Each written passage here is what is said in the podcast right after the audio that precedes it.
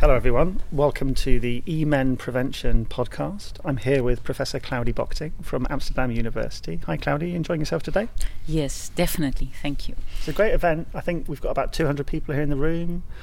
Uh, you've just given a talk and a session alongside Dr. Lina Gega from York. Um, and I was really struck by your talk because it was an unusual one in this digital mental health space. You spoke a lot about, um, well, it's quite pessimistic in a way you spoke about the complexity and the uncertainty in this space, and you spoke about some evidence, but also the lack of evidence we have.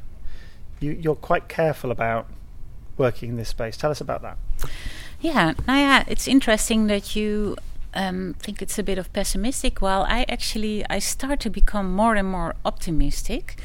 Um, actually the main message that I wanted to give that we should start embracing the complexity of mental health problems, especially since it's defined by having symptoms, it's changing all the time, it's determined or maybe caused by all kind of factors like what's happening inside, what's happening outside, maybe all kind of neurobiological aspects, and that is changing all the time. So in a way, it's mental health problems are maybe very complex to study, but it doesn't mean that it cannot bring us target points that also result in more effective interventions.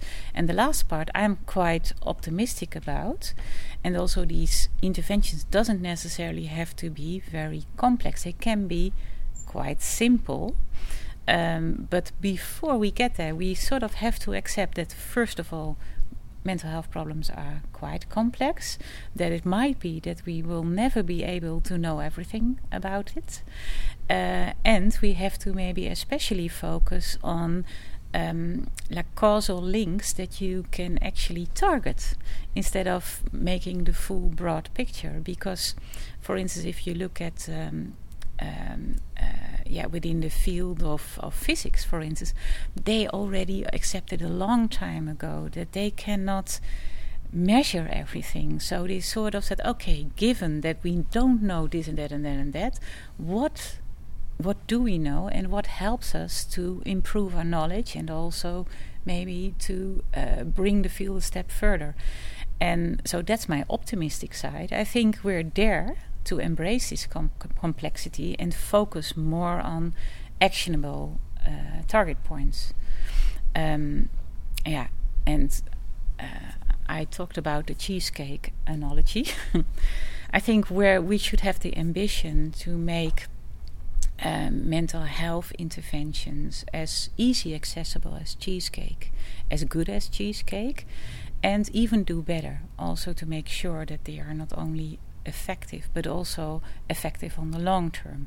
And I think by embracing this complexity and also accepting that some things we never know for sure, and especially focusing on, on action points, I think we are getting there to target uh, mental health problems both from a, on an individual level as on a like a county level or even on a societal level.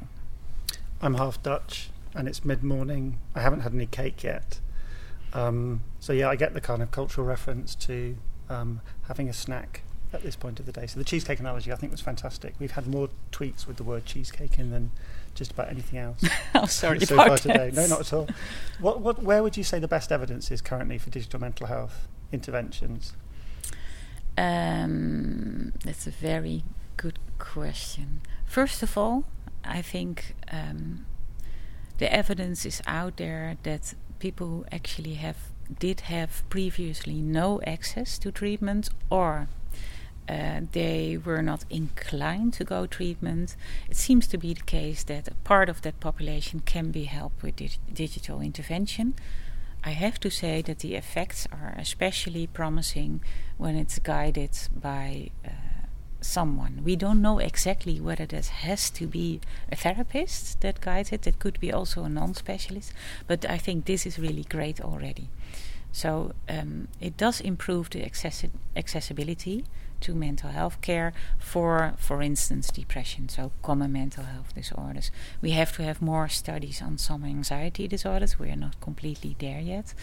Uh, but I think, especially guided mental health care, there is indeed evidence that it's effective and it's also a bit more accessible for people who did not go to mental health care centers.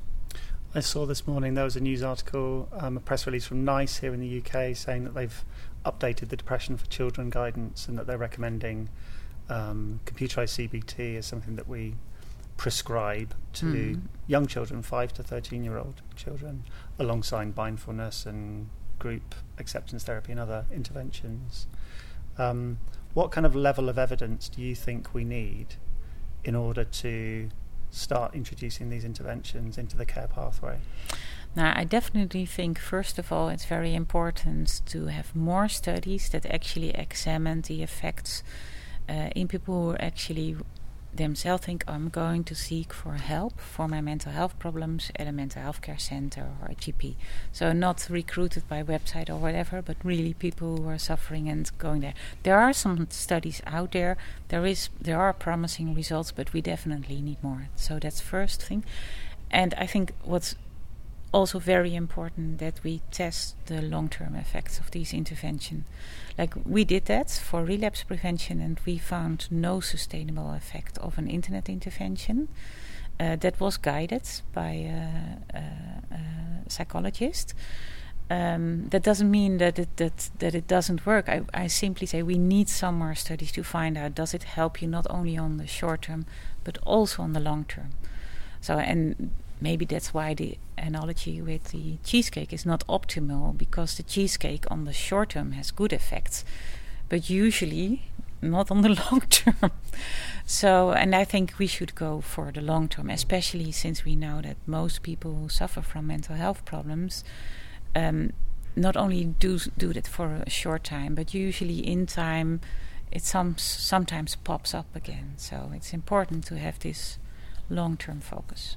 For me, the really interesting part of it is the combination treatment. You know, that relapse prevention work you're talking about there was building on some um, CBT to help people when they're yeah. withdrawing from antidepressants, which was really impressive work, I think. And it showed the, the impact of having that kind of talking treatment when you're withdrawing. Um, it's when we introduce the digital interventions alongside the existing face to face stuff. It doesn't seem that that much research is in, in, involved in that kind of combination in the combination with antidepressants. Or the combination yeah. of digital interventions with other face-to-face interventions. Now, there are some studies that actually examined uh, um, the combination with face-to-face interventions, but then the face-to-face interventions were quite intensive. And uh, you, and then of course it's also more investment, also economic investment, and then you can question whether it's indeed also cost effectiveness because it's great if if you produce far more better effects. If someone profits from it not only in the short term and long term um, enormously of this combination then it's great. But i think also on that level we need more studies to sort out whether this is indeed the case yeah, so maybe to summarize, I do think digital interventions brings us a lot, but we have to study a bit more before we can say, oh, this is the holy grail. We have to study the sustainable effects. And for instance, in our group, we studied digital interventions for relapse prevention, but we also studied it face to face, and also in another study, um, self help, just by a book that was guided. And interestingly enough, the internet interventions did not do the music, while the old fashioned traditional self help in a book with guidance did do the music. So, yeah, that's also maybe why I'm also inclined to do research. Sometimes you get different answers than you like. Yeah, uncertainty and complexity, absolutely. Yeah. Thank you very much for talking to me. Really interesting work. Thank you very much.